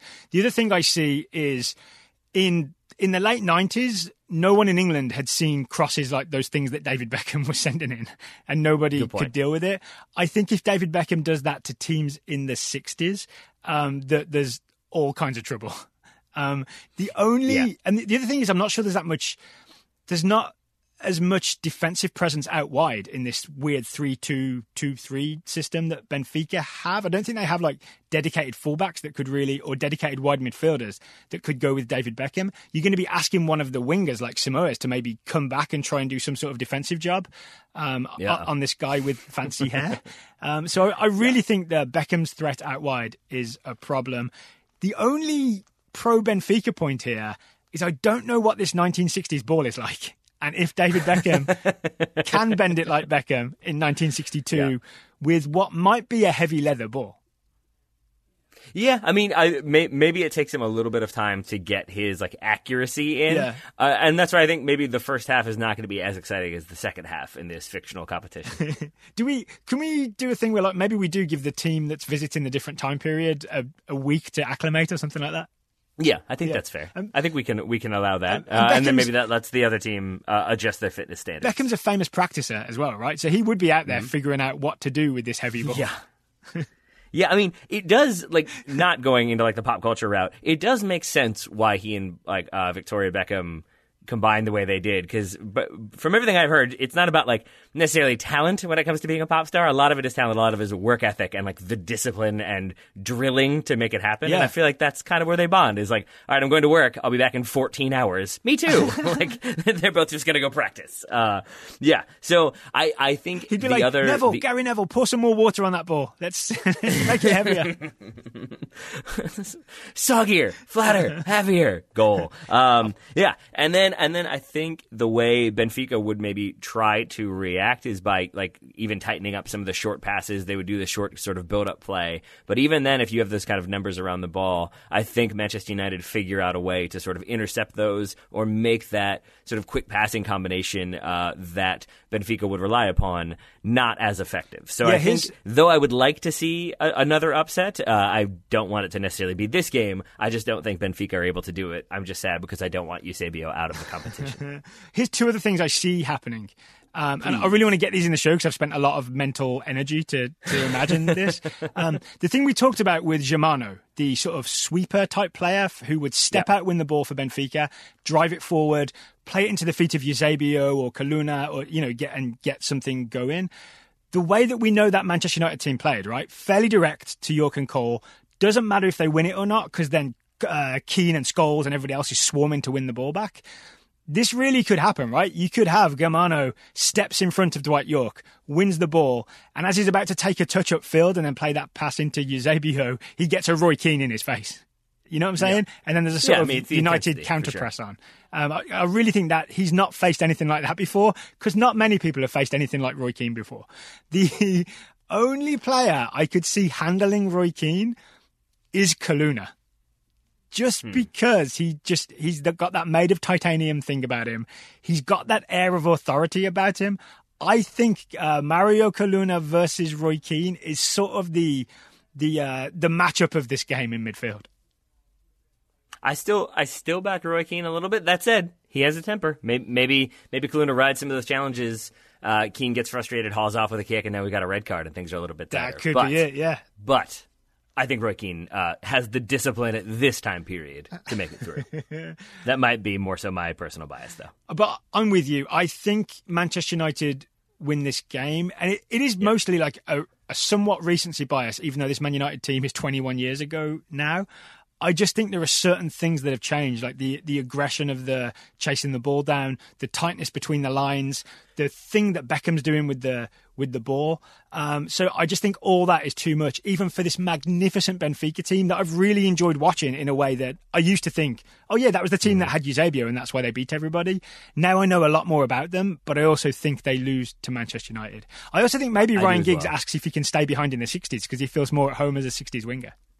I mean, I think he. I, I mean, Summer of Love is is coming up. I think if we know anything about Ryan Giggs, it's that he wants to be there for that. um, and you you did you hit on this very quickly, but I would just want to go back to it because the other reason why I felt like United would have a lot of success here is though Schmeichel had his shaky moments this season, it is that distribution. And even if you give him that week to maybe have the same David Beckham practice when it comes to his Yeah. distribution, the distance and accuracy combined that there are so many clips of him hitting it 75 yards like roughly to the feet of Dwight Yorke or to the feet of Andy Cole or just into space for them to run onto or he had that like I think Tim Howard against Algeria throwing distribution as well mm-hmm. and He did. I just wonder if maybe Benfica would see that because their goalkeeper was consistent and there for 13 years, but was a bit like temperamental and would get so anxious that he couldn't like think properly about the game. I don't know if he is going to have that level of distribution. Yeah, he was. I Oh, forget. It wasn't that Augusto he threw was up. I forget what he did. Yeah, yeah, exactly. But then watching him, he definitely has. Uh, it, it is not him for Portugal. Notably, he is not the starting goalkeeper for Portugal, and I think part of that is rooted in him sort of being like too overwhelmed by major occasions. Fair enough. Fair enough. All right. And I think, and I think a team from the future coming back to play your team would be a major occasion. I mean, it would definitely give you a lot to think about. it would. It certainly would. So, congratulations to the Manchester United treble winning team on advancing. Um, congratulations to me for getting to watch Benfica, though, because I enjoyed myself. And now I have a little gap in my knowledge that has been filled with Mario Coluna. I feel really, I feel really good about just I- knowing that he's around. I think congratulations to you for keeping hold of this show as we started talking about the 1999 Manchester United team. Um, today's show, I know who I am. today's show, before we move on, is weirdly sponsored by The Athletic. Um, the Athletic is looking to support and highlight local business owners who may be listening. Um, the Athletic wants you to know that if you're a local business owner, you can advertise on this show. Um, so you can go to theathletic.com slash podcast ads and then you sort of, can sort of scroll down. I think it's organized by state and you can see what city you're in um, and you can uh, advertise on a show that is sort of relevant to your city. Or if you want, you can advertise on the Total Soccer Show. You can. We're here. We like advertisements, but but the the local uh, offering is a, is a really smart thing by the Athletic. I'll say that. Uh, but I think it's also a really useful thing because it does allow you sort of a central repository for oh these are the four shows in my area. Or like oh I I am an advertiser here and I have a business here. Oh they have two different podcasts in those two different cities. Perfect. So I think you can sort of mix and match as well to figure out what might work best for you. And the place to go to take a look is theathletic.com slash podcast ads. Theathletic.com slash podcast ads. You know where the link will be. It'll be in the show notes. I mean, that would make sense. I wasn't sure. I'm glad you clarified. uh, but thank you to The Athletic for uh, continuing to let us have a show and then also for sponsoring today's episode. Uh, Dare, we have an update to a listener Yes. question next, I do believe. So yeah, Raghav Gupta asked a great question, um, or we answered a great Raghav Gupta question uh, this past week. Raghav asked us, "What are some of the famous examples of soccer players protesting?" And I think mm-hmm. it's fair to say that we each did a non-exhaustive amount of research and just like pick some of the things that came to mind, right? So we we had a good list, I think, but then we got what I love, which is a lot of suggestions from listeners of other protests we could have included. And as far as I'm aware, we didn't get any of the no protest question mark. We got how about this one or how about this one, and and I really enjoyed the detail that people sent, so that we could now share it with you. So we've got a list of one, two, three, four that we really liked that we want to um, share with people. I'll get us going if you want, Taylor, with Yes, um, at Moment of Magic Pod. So on Twitter, um, at Moment of Magic Pod tweeted at us, and we know who this is, right? We know we know the person behind the behind the handle, Alejandro Bedoya. I'm surprised we forgot this. In August of 2019, um, in response to another massacre, um, Alejandro Bedoya, after scoring for Philadelphia Union, grabbed a field mic and shouted, "Congress, do something now! End gun violence! Let's go!" Yeah, that's a protest. that's that's because it's a like a, a premeditated action, but then it simultaneously uh, has to be covered by both the television uh, crew, but then the audience obviously is going to hear that the people in the stands. It, so it's a it's a doubly effective one. Well done, Ali Bedoya. Sorry, we forgot that in a way that we kind of always forgot Alejandro Bedoya when we were talking about the national team. Why? Why, why did that happen? I don't know. I think it's because he was always the like, like like Weston McKennie light almost in terms of like he can play anywhere in the midfield. So like he's gonna be in there, but he's never gonna be the first choice name on this on the sheet. I think. He also um, spoke up afterwards, right? This was after incidents in uh, Texas and Ohio. And honestly, it, it speaks to the nationwide problem that it was hard to remember even which event it had been, right? It's so it's so regular. Um, and I think that's part of what motivated Bedoya to yell at Congress through the microphones because it looked like Congress was was not going to do anything. So Congress, do something now, end gun violence, let's go. And I, I don't know why, but I kind of liked the the let's go at the end of it. I mean, it's a motivator. I, I like that one. I did enjoy uh, the Xherdan Shaqiri celebration Yes. in the past World Cup, which we forgot about. Uh, uh, Miles slash Miles uh, uh, um, tweeted Shaqiri double eagle after scoring for Switzerland versus Serbia. Yeah, that was a big one that we thought maybe would end up getting a sanction or some sort of reaction. I think in the end he w- he was cleared or certainly not suspended. So uh, Miller's actually asked on Twitter, why didn't we include that? And I actually remembered this one, but I didn't know what to do with it because I was confused about it. And here's why. So it's Switzerland against Serbia, right? Shaqiri is from Kosovo. Um, I mean, he famously has Switzerland and Kosovo uh, flags on his on his cleats. He does the double eagle, which is the symbol of Albania, right? So I was basically confused because there are three entities involved here.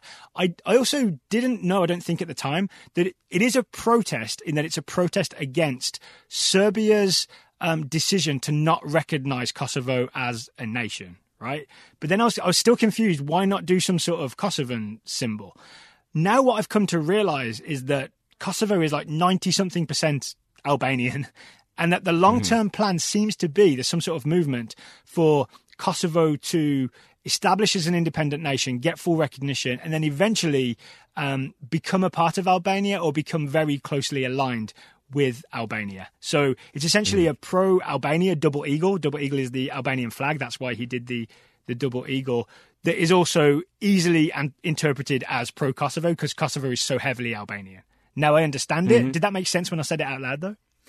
It, it definitely did. I just remember us having to go through all of the nuance of this when it happened live. So I'm glad that you were willing to do it again to Oh, make did we do it in like 2018? make it clear. Oh yeah. Oh, we talked about it in the moment because because like I. I I don't know why I rem- I knew that that was a thing that you like they would do they would throw up as like uh, a nationalist thing like or not even a nationalist thing but I knew that that was a, a like way to show resistance basically so when he did that I was like ooh that feels significant Yeah. and I wasn't entirely sure how, but I knew that it related somewhere to uh, Serbia v Albania because there was that. It was Albania Serbia that was abandoned when like the drone flew onto the field. Do you remember that way back when? Is that in Euro 2016? Uh, it was around then, or it was qual- maybe it was a qualifier for Euro 2016. Uh, but yeah, so I knew there was sort of already the bla- bad blood there, and I think that was. I mean, obviously there's bad blood going back hundreds of years, uh, but I think that was sort of already in my mind when that celebration happened. Uh, and then I think we saw like uh, afterwards that there were like four other players doing it as well. yeah, Granit Xhaka was doing does it. it at some point, right? Yeah. So yeah, we're going to add that to list. Thank you to I- I believe Miles is how we pronounce that. Thank you to Okay. Miles for um for for suggesting Shaqiri's double eagle. Yeah. Mm-hmm. Uh, thank you to at Madison Soccer for reminding us about Socrates, who I this is another one where I like thought of Socrates very briefly because he has the reputation for being this very like passionate thinker and leader. But I wasn't sure if there were like specific moments of protest or none came readily to mind. I should have just read one article about him and I would have found six. So famously, Socrates, when he plays for Corinthians in Brazil in the 80s, um, he sets up a thing called Corinthian democracy, where the team itself, the Corinthians team in Brazil, is run on a democratic basis, and they're sort of quite loud about being run on a democratic basis. The point being that Brazil at the time was under a military dictatorship, right? So any public display of things being run democratically um, is in direct opposition to the way the country is run. And at the same time, this Corinthians team just does a lot of pro democracy things, right? They they used to wear shirts that said Democra- uh, Democracia on it, which I'm sure you can figure out um, what that means. And then they were also in favor of the uh, when, when, things started to reform in the 80s. Uh, this is what I understand. There was a reform movement to slowly get Brazil towards democracy. Um, he got involved in a thing called the direct presidential elections movement, where essentially they wanted to have everyone gets a vote for president, as opposed to um, it going through an electoral college style system. That's different to the US one. It was like, much less. Um, much less people's votes counting towards the electoral college. Mm-hmm. Yeah. Um, so, w- what was your what was your favorite thing you learned about reading from Socrates and his protests and the kind of stances he took? I mean, I really like the idea of uh, living living it as a protest, or living your mm-hmm. protest as an example, and running the entire soccer team that way, right? Mm-hmm. And then you because it's not just you; it's this entire band of people that you're with and you're not just saying hey here's what everybody should do you're literally uh, being the change you want to see in the world as i believe gandhi said right you lead mm-hmm. by example and actually do the thing that you're talking about. And then, and then, can we talk about like the club elections for a moment? I'm not sure I know much about it, but so why don't you oh, talk about the club elections for a so moment? So essentially, with the with the club, like with the the club board, I believe it was, and the kind of like like the way Corinthians were going to be governed, there was a divide between sort of like younger, more like liberal leftist thinking people versus the kind of older guard. I think they were I forget if they were called. It was something very intimidating and frightening, like the truth and sincerity group or like it was like it was a very like yikes. Um, and he said i will leave the club if they win. Like it really was. He threw his weight entirely behind the kind of leftist more progressive side and they end up winning. He stays with the club. He then says basically like if things don't change if elections don't go the way they will then i'm going to leave. They don't go the way he wants. He does leave. So yeah. he kind of backs up his words with actions. That's when he goes to italy. So as i understand it in 1984 there's a proposed constitutional amendment for these direct presidential elections we're talking about right? Thank you. That's everybody's yeah. vote like counts directly towards who the president is, instead of this weird electoral college uh, system. So there's yeah. a vote on the amendment, I believe, or the amendment is essentially not adopted. He had said, if this doesn't get adopted, I'm going to leave Brazil. I'm going to go and play abroad. It does not get adopted. Good as his word, he moves yep. to Fiorentina really, really quickly. He absolutely says, yeah. if this doesn't pass, I'm out. It doesn't pass, so he's out. He goes and plays for Fiorentina. Yeah, he actually moved to Canada. Well done, Socrates. I think you're confused about where Fiorentina is. or you're just making a really good analogy. Uh, might be that. Might be that. the final one we have here is an email I believe we yep. received from Matthew Shattuck. It's about Johan Cruyff. So Johan Cruyff, obviously one of the great, great players of the 70s, got to the 74 World Cup final with the Netherlands, lost to West Germany, had another chance in 1978 when a, a really good Dutch team went to the 78 World Cup. One of the stories about why Johan Cruyff didn't go to the 78 World Cup with the Netherlands is that he was protesting the Argentinian military regime known as the junta. Um, there are other theories about why he didn't go, though, right? Uh, yes, I mean that is one. There's the theory that uh, he had uh, had an affair, uh, and his wife found out. His wife did not allow him to go. Uh, the one that is more I guess commonly believed because he talked about it more recently. I think it was like in 2008 he came out and said in like an interview in uh, with a Spanish radio station that his family had been uh, held captive, held at gunpoint. That uh, he had been able to like escape and I think like chase the people off, but he was he had a shotgun uh, held to his head. I think he said, and that afterwards there was such trauma he didn't feel comfortable leaving his family and he was concerned about their safety. So I think it was only like a couple months before the World Cup, so that's why he chose not to participate. Uh, that is his official story, or that was the most recent official story. It's uh, there's a chance that that is the only thing. There's a chance that it's some combination of all three. My guess is it's the latter one that you just Yeah. mentioned. The thing from 74 when he possibly had the affair doesn't help in any Mm-hmm. way, but it probably isn't the main reason. Um, but I'll bet, like, if he decides to stay home because he's um, fears for his family's safety, why not also say I'm protesting the I'm protesting the military government? Yeah. just to Yeah. um, just to add that. I mean, he's tactical genius, right? Johan Cruyff. He's like, what? Why not get this little bit of protest in there, um, even though it's not the real reason? Because I'd much rather go and win a World Cup. Yeah, and and the thing I said this to you off air, but I'll say again is the only reason I would love to believe that because I would love to love Cruyff even more, and and like refusing to play in a game because of uh like injustice in the world would be great. But the thing we know about Cruyff is that he loves some conflict. He loves having a person to sort of motivate him. He loves the the evil figure that he can train and train and train in order to beat and have that villainous uh, person in his existence. It's Louis van Gaal sometimes, it's uh, Franco sometimes, and it does feel like he would have enjoyed an opportunity to go and embarrass Argentina, uh, knowing that. I mean, he is. No one is untouchable, but Johan Cruyff, I feel like, is fairly untouchable in terms of they can't really afford to do anything to him because that would pretty much cause a global incident immediately. And that 78 Dutch team gets to the final and loses to Argentina. Imagine if they got to the final and Cruyff beats Argentina um, in Argentina with that Dutch team. That's surely a better protest than just sitting it out. It it would have been. It would have been. I have one more to add that Yeah, we didn't talk about. Um, if unless you want, uh, it's it's it's not a player, and it's not quite a protest protest, but it's uh, Nikolai Starostin. Do you know that name? No. He is the founder of Spartak Moscow. Uh, I think he was an Olympic hockey player, I think, and maybe also a soccer player in the Olympics for the Soviet Union. He found Spartak Moscow. They are very, very successful uh, to the point where they start embarrassing some of the state soccer teams, including the KGB team, which would have been Dynamo Moscow. Do you know who would have been overseeing Dynamo Moscow, Daryl? You know his name from uh, a recent movie, No? Stalin? Lavrentiy Beria. Uh, the uh, Beria from um, The Death of Stalin. Oh, yes, Not the yes. most uh, lovely of people. Who's Uh, the and which when- actor plays him? So that helps me remember.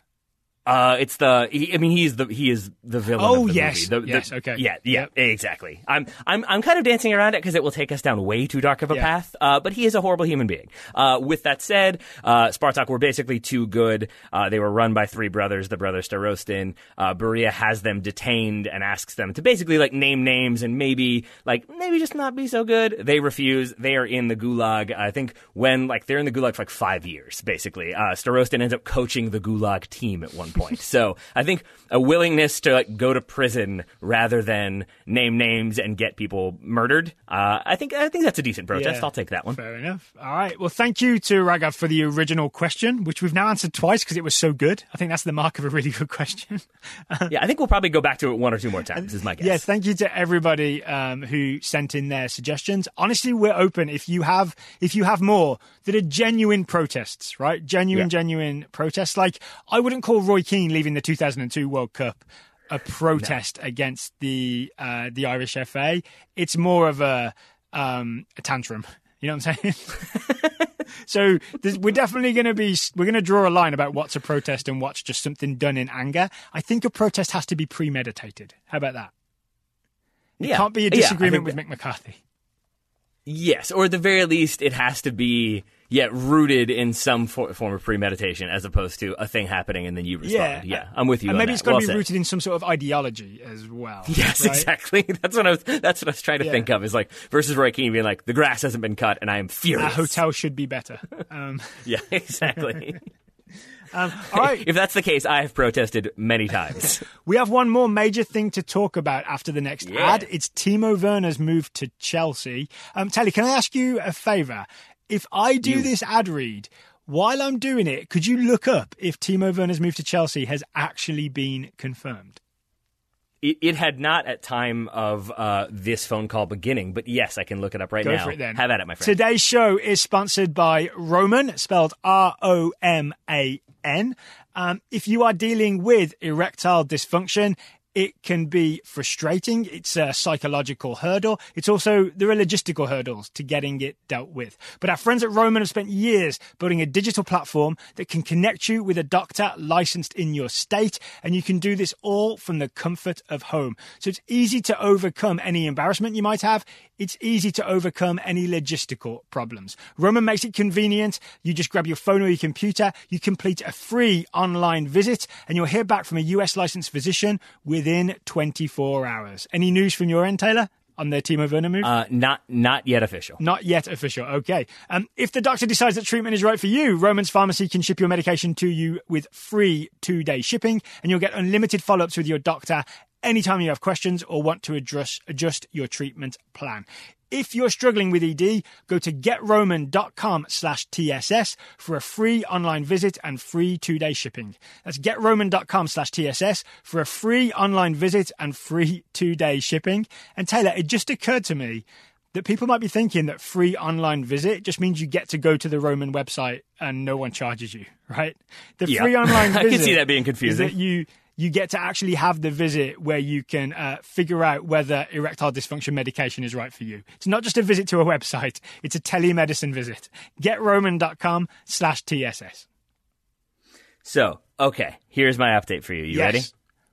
So the the deal is not yet completely finalized. It will require Chelsea officially activating the release clause, and then uh, then it would be that Timo Werner has agreed to the terms, which will be very very generous. Uh, from a, a, friend of ours, it is 99.9% done, just not officially done. So if people don't know, this is Timo Werner, the Red Bull Leipzig, excuse me, RB Leipzig. Um, oh I'm going to say attacker, Timo Werner. Um, he has a release clause in his contract of, I believe, like 60 million euros. Um, in the British press, they're reporting it as 53 million pounds. Um, it was expected that Liverpool were going to do this, right? But Chelsea mm-hmm. apparently sent Petr Cech and Frank Lampard, Petr Cech and Frank Lampard, went and sat with Timo Werner, explained their vision of how Chelsea are going to play next season and how they see Timo Werner being involved, and he was all in. I'm sure the rumoured £200,000 a week is not a bad little bonus either. Did you? I actually, I can tell you what the presentation was. I don't know if you were able to find really? it. Was it, was it yeah, the money on a table? Uh, it was a, a, a, photo of how much two hundred thousand dollars a week is. that didn't hurt. But no, the major one was that they showed him uh, like a picture of like a graphic of the actual like current Chelsea starting eleven with just an X drawn through Tammy Abraham's hey. name and then you written in Sharpie. Let's get to today's question. We have a question. sure. We are going to talk about this anyway, but I think Shreyas Romani we sent us yeah. a really good question that gets to the mm-hmm. heart of what we want to talk about. So thank you, Shreyas. Shreyas Romani asks if the rumoured move for Timo Werner goes through, 99.9% according to our source, um, who should be more worried about his spot in Chelsea's lineup? Is it Christian Pulisic or is it Tammy Abraham? I mean, it's it's Tammy Abraham who I think should be more worried about this one for Why sure. Why is that? Because like though Timo Werner can roam around, he can be utilized wide. I think when you look at Chelsea's deficiencies, I think the frustration has been not even with Tammy Abraham, but the lack of other scoring options and the lack of a person who can like like augment or supplement or play with Tammy Abraham. And I think that's what Timo, Timo Werner will be asked to do because I think what they want is a mobile striker who can be very clinical in front of goals, in front of goal, excuse me, to a, to be able to get lots of goals. I think that they've been okay with Tammy Abraham, but the injuries and then I think some of his uh, relative profligacy is how I'll put that um, has been an issue. Whereas I don't think they're as concerned about, say, Christian Pulisic yet, and I don't think that's the area that they're looking to strengthen. I think it's definitely goal scoring in the center of the field. I'm not going to disagree with you, but I'm going to make the case for why it's Christian Pulisic who should be more worried. Mm. Um, if you just look at the profile of the player and what their skills are and what they do and the areas they tend to occupy, I would argue Timo Werner is more similar to Christian Pulisic than he is to Tammy Abraham. Because what you often see Timo Werner do in that like Leipzig 4 2 2 2, or even if they play like um, mm-hmm. a top three, is he is a right footed player who tends to start on the left and like slash diagonally inwards and get in the box from there. So I definitely see a lot of similarities between Timo Werner's game, Timo Werner's style of play, and Christian Pulisic's style of play. So I think that's the case for it being Pulisic who needs to be more worried. But do you think it actually is? I think it's a thing where we don't have to choose. I think Mm-hmm. Chelsea are going to maybe have some sort of shape next season that is going to be a bit of a revolution because Pedro and Willian are leaving, right? Their contracts are expiring. Um, Hakim Ziyech, Hakim Ziyech is coming in from Ajax. That's confirmed, right? He's coming in the summer. And then Timo Werner also coming in the summer. So we're essentially, essentially replacing Willian and Pedro with players who have a bit more positional fluidity, right? Ziyech can play on the right with his left foot, but he can also play as a number 10, whereas Timo Werner can play can play on the left with his right foot, but can also play as a striker. And I think Frank Lampard is looking to just mix it up a little more with Chelsea next season. So I think there's going to be opportunities for everybody. Okay. Uh, yeah, I think that that's probably a safe bet, but we should also, just in case, because in my mind we haven't maybe drilled down on one aspect of this question, it's that why are we sure it will be Timo Werner replacing somebody as opposed to like maybe it's going to be a battle, and it's because the reason why he he was able to go to Chelsea, why Chelsea were able to get him, is because they guaranteed him playing time. Are you Uh, sure and about so that? I, mean, think that I guess that has to be part of the meeting, right? Uh, from what I understand, uh, this is from uh, a transfer market report, which uh, I think is is fairly good. Um, l- the issue with Liverpool was they couldn't guarantee him playing time, but initially he was going there because with the African Cup of Nations, there would be uh, with uh, Salah gone and Mane gone, there would be a need for him to come in and get at least some consistent minutes for like a decent chunk of the season. But once the African Cup of Nations had to be moved, now they're not going away, so there's this concern of is he going to be able to play? And I think with Man United, it was contingent on them being able to sell Paul Pogba to have the money. But I, I think even then he wanted the guarantee of minutes, and I think that was never an issue with Chelsea. So there was no monetary issue, there was no playing time issue. So I think it, that then leads to the idea that he probably will start.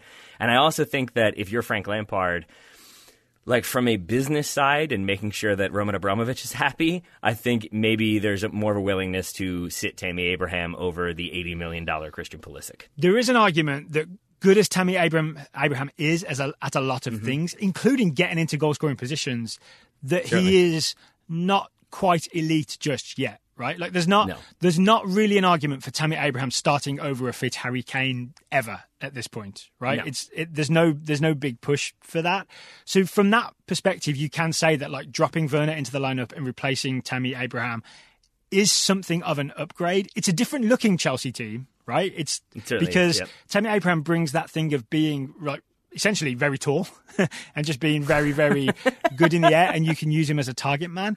But it may be that Chelsea's style of play next season to um to play into the idea that it's Tammy Abraham getting replaced. It may be that they're going to shift to a more Liverpool-ish, like just three three forwards, three attacking players, as opposed to like a centre forward and wingers around him. You know what I mean? So there is that chance. But I think there's all, I think there's also a chance that there's room for all of these guys in this team in some sort of new Chelsea shape. There could be uh, Tammy Abraham and Timo Werner um, played at the same time.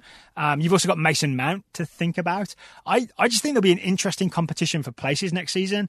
And f- as a US men's national team fan, I'm not worried about Christian Pulisic because this is what it's like to play for a top level Premier League team, right? Yeah. You've always got to be expecting competition um, in the starting lineup. In, if anything, Liverpool are weird, right? That they've just got that established front three. And then they've also got, it's almost like a 99 Manchester United type thing where guys like Divock Origi are 100% happy, as far as I can tell, to be like um, a Belgian Ole Gunnar Solskjaer. Yeah, I mean, and, and then with the success that Liverpool have, it means they stay in lots of competitions. It means that you are Yeah. going to have opportunities just because of fixture congestion. So you're going to be in the squad on the bench for a very good team that's probably playing in the Champions League or fighting for qualification, and then you'll also be getting like like somewhat regular starts. I think it probably makes sense why some players are more complacent to to hang out and get those minutes and get that money as well. So you went all in. You think uh, it's Werner, uh, sorry, it's Abraham who needs to be more worried about losing his spot to Timo Werner. Do you think, did I sit on the fence too much or did I give an answer? I'm. I think you kind of sat on the fence. I'm going to be honest. I think there's a little bit of it, like, well, it could be both, and maybe it's one, but it might be the other. All right, so I'm still going to hold to the idea that it could end up that Timo Werner ends up playing on the left wing in Christian Pulisic's position because he does have the profile to play that position. But I'm going to argue, I'm going to agree with you at least initially that the direct threat is to Tammy Abraham because he's the most obviously upgradable part of that Chelsea attack. Yeah. Yeah. Okay. Right. I'm good with that. I, And I will also we'll know add that- more. Th- there are still nine games to be played, right? So a lot Yeah. of this depends on what Christian Pulisic, for example, does in the final nine games of the season. Very true. And then we may also add uh, Ben Chilwell to this mix as well. Suddenly, that Chelsea team, Yes. pretty solid. Pretty solid. Oh, one one extra possibility in Christian Pulisic's favour is we keep thinking of him as he plays on the left and he comes inside with his right foot, and that does seem to be what he's best at.